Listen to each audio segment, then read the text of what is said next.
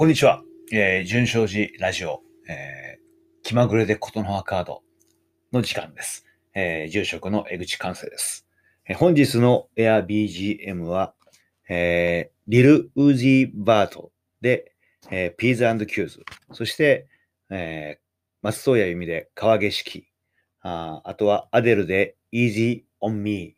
えー、そして、えー、ジュベッタ・スティールで Calling You。この4曲で参りたいと思います。それではミュージックスタート。改めまして、こんにちは。純正寺ラジオ、気まぐれでことの葉カード、お経ボーカリスト住職の江口寛生です。あの、またことに申し訳ありません。先週は、あの、ちょっと、市のね、13回忌の法要があったんで、その準備に追われましてね、録音できませんでした。週明けてしまいましたけども、今日は放送したいと思います。それではまず、ことの葉カード。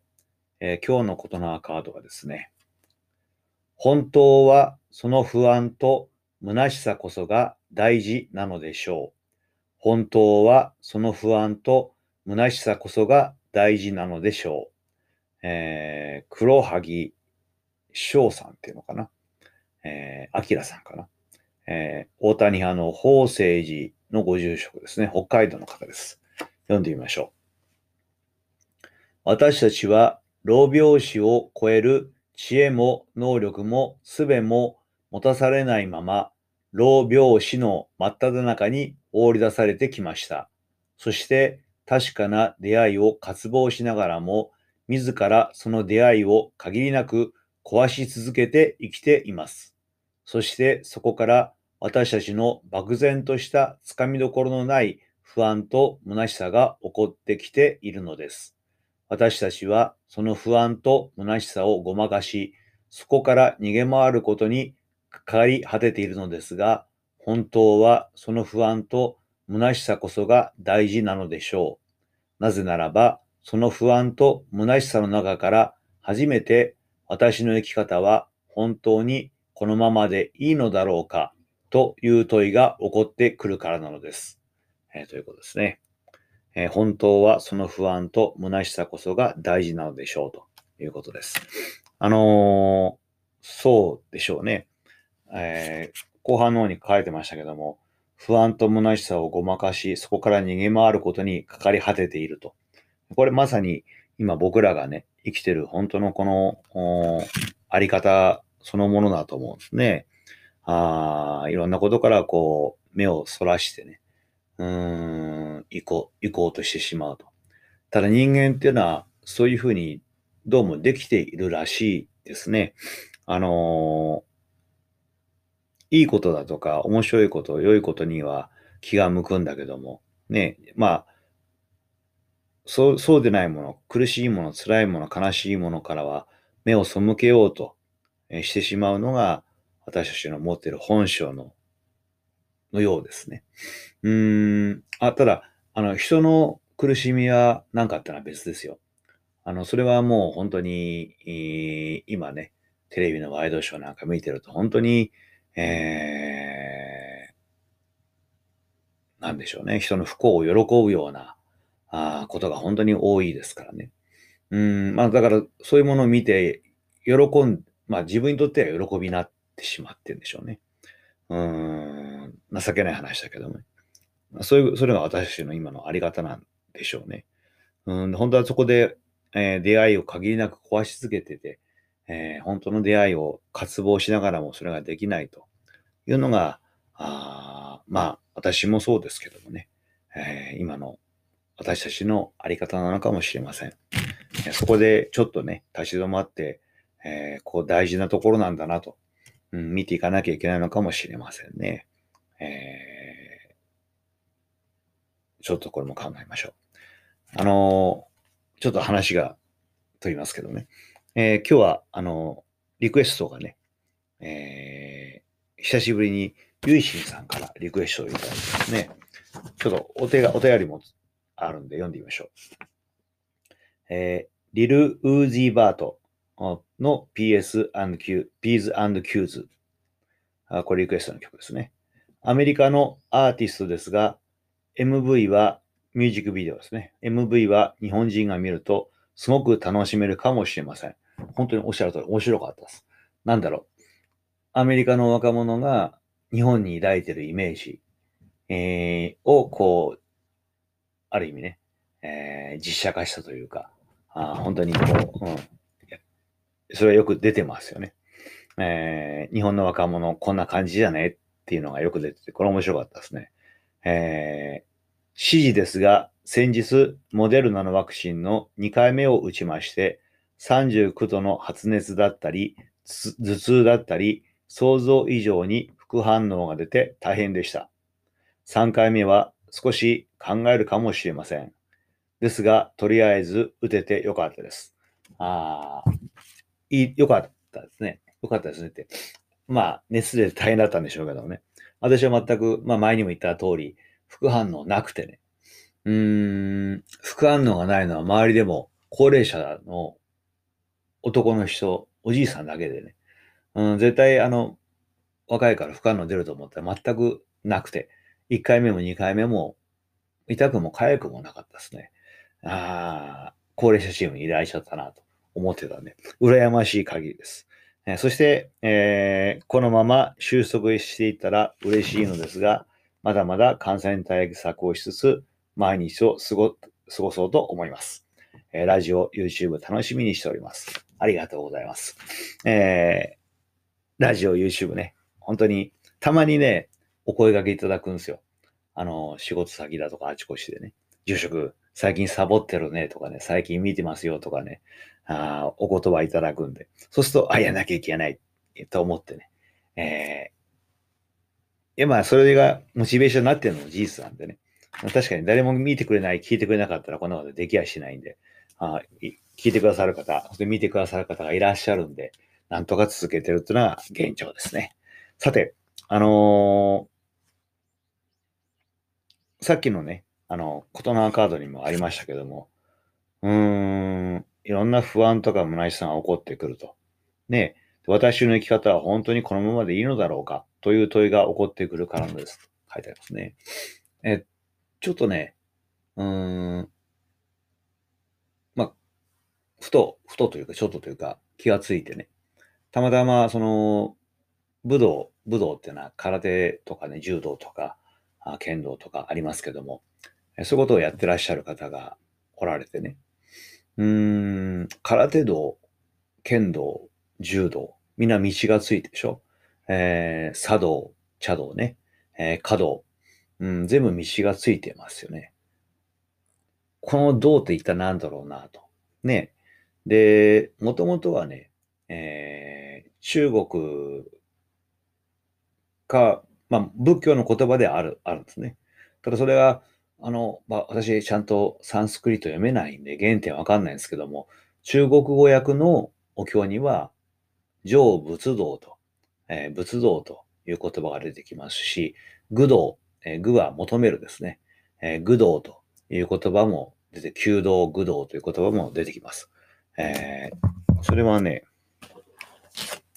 ちゃんと仏教辞典があるんで読んでみるとね、えー、愚道、中国の古典には諸教、大臣下に正しい道理を尋ね、求めるという要例が見えるのをはじめ、漢書にはあ道を探すという意味の要例がある。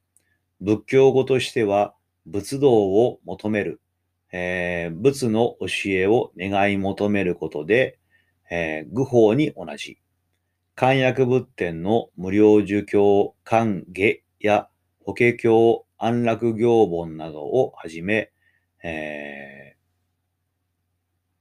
ー、毛光年の祝立、出立っていうのかな弘法師などに例が見える。我が国での養蜂も仏道を求めるというのが本義。えー、愚道の時、心にこの好み願いしところに沿い、大小意のままにために凶暴を解きとあると。あの、ですから、愚道って字だけ見るとね、えー、道を求めるのか、あ道を求めるって何だろうなと思ってね。あの、例えば柔道、剣道、まあ他の日本にある道がいっぱいあるでしょ。そういうものって全部、あの、そこに入ったら、まあ一番下の、例えば初級から始まって1級、2級、3級って上がっていって、ね、初段、2段、3段、4段で上がっていく。あこう、手順を踏んでいく中で、えー、練習とか稽古一生懸命していくと、それがこう、上がっていくんですよね。お花なんかでも、お全部そうでしょうね。あの、お免状をもらうってのはあるでしょうからね。うん。まあ、に、この浄土真宗以外の宗派の教えでもやっぱそれ、そういうものあるんだと思うんですね。えー、厳しい、本当にこう、命がけの修行を積んでいく中で、えー、一つのこう、なんていうんだ、あれ、なんていうんだろう、お境地に達したりとかね、えー、いろんなこう、位が上がっていって、ね、だからその道を歩んでいく、正しい道を歩んでいくことによって、えー、そうやって、どんどん、ゴールに向かってね、終点に向かって歩んでいくということがあるんでしょうね。うーん。このさっきのね、えー、コトナーカードで言うとね、そのまず最初のスタート地点ですね。スタート地点にまず立た立たなきゃいけないわけですね。だけど僕らなかなかそこに立ってないのかもしれないですね。えー、不安とか虚しさっていうものに向き合うときに、じゃあ、そこにこう道をね、えー、自分が歩んでいくべき道をまず探さなきゃいけない。そこの愚道がまずあると思うんですね。道を求める。探すということがまずあって。そして、道が見つかると、その道に、道を歩んでいくということによって最終的に、えー、到達点が見えてね。そこにこう一生懸命進んでいけるということなんでしょう。うん、ただ浄土真宗だけは残念なことにね、あの、ゴールは仏教ですから決まってるんですよ。成仏ということは決まってるんですけども、うーん、まず最初にその、さっき言った出発ですね。そこに立つとき、立つときが、もしかしたら一番自分の心根としてはね、ゴールに近いところにいるのかもしれないですね。ゴールに近いところに。まあ、そこがものすごく近く感じる。ね。ところが、浄土真宗の場合はね、うーん、教えを、こう、なんでしょうね、学ぶというか、教えを聞けば聞くほどね、えー、どんどんどんどんゴールから遠ざかっていくのが分かってしまうんですね。うん、さっき言ったゴールってのは成仏ですよね。えー、成仏からどんどんどんどん遠ざかっていってしまう。ね。だから、その成仏、うん、すするためにというか、する、うん、成仏するためにね、うーん、いろんな方法はあるんだけども、まあ、何一つそれができないんでね。さっき言った他のご宗派のお坊さん方はね、本当にその厳しい修行をしてね、いろんな欲望を断っていかれて、ね、えそしてそのゴールに近づいていくんでしょうけども、浄土真宗の場合はね、どっちかっていうと、その、自分自身の心の内の中にね、えー、どうにもそれができないことが明らかになってしまう。どんどんどんどん明らかになっていく。ね。そして、えー、明らかになっていくことが分かってしまう。じゃあ何？背中向けて逃げて、とっとこ、とっとこ逃げていってるんだけども、何なんだそれはってなっちゃうんだけどもね。うん、面白いのはね、そういう人の方が圧倒的に多いだろうと。ね。えー、そういうこう人間をなんとか救わなきゃいけないんじゃないってお考えになったのが阿弥陀さんというふうに仏様だと言われてますね。うん、修行できる方だとか、あ一生懸命こうね、できる方はまあそれはそれでやっていかれればいいんでね。ところが、こう世の中、そう、世界見,、ま、見回してみると、どうもね、できない人間が多いだろうと。そうすると、そのできない人間なんとかしないと、救い取らなきゃいけないんじゃないかなってのを考えられたのが阿弥陀さんという仏様らしいんですよ。だから、あの、救い取られるって何かっていうと、状況とかそういうことが良くなったりとかね、自分の病気が治、さっきのあれ、老病死ってありましたけども、老病死が解決してその他ありえないんでね。そうじゃなくて、最終的には、そう、成仏というところに必ず連れていくよっておっしゃってるわけですね。だからお前、そのまま後ろ向いたまま行っちゃ、行っちゃっていいよとしょうがねえからなと。おっしゃってくださってるのかもしれないですね。うーん。後ろ向きになってね、走って逃げて行ってんのが、どうも浄土真宗の教えを聞いてるとそうなっちゃう。分かってきちゃうんですね。うん、こんなこと言うとね、本当にこう、お坊さんそれでいいのかって話になっちゃうんだけどね。あの、ああの結婚してま、間もなくの頃にね、家内から言われました。うん。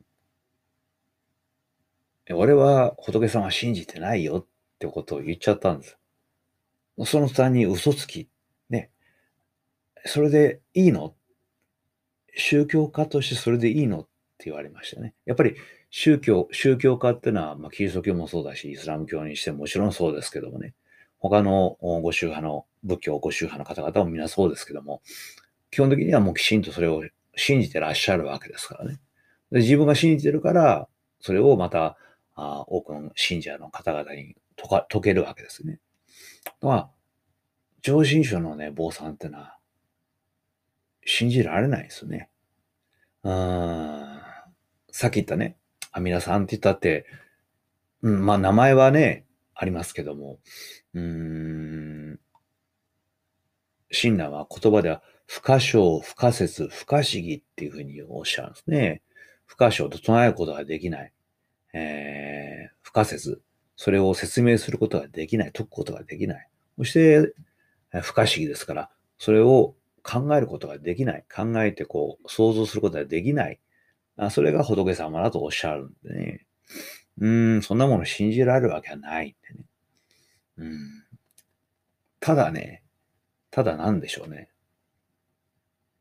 で私はだから、私の、まああ、大したあれじゃないんだけども、弱い頭で考える中ではとってもじゃねえけど、信じられないんだけども、うん、さっき言ったように、阿弥陀さんが、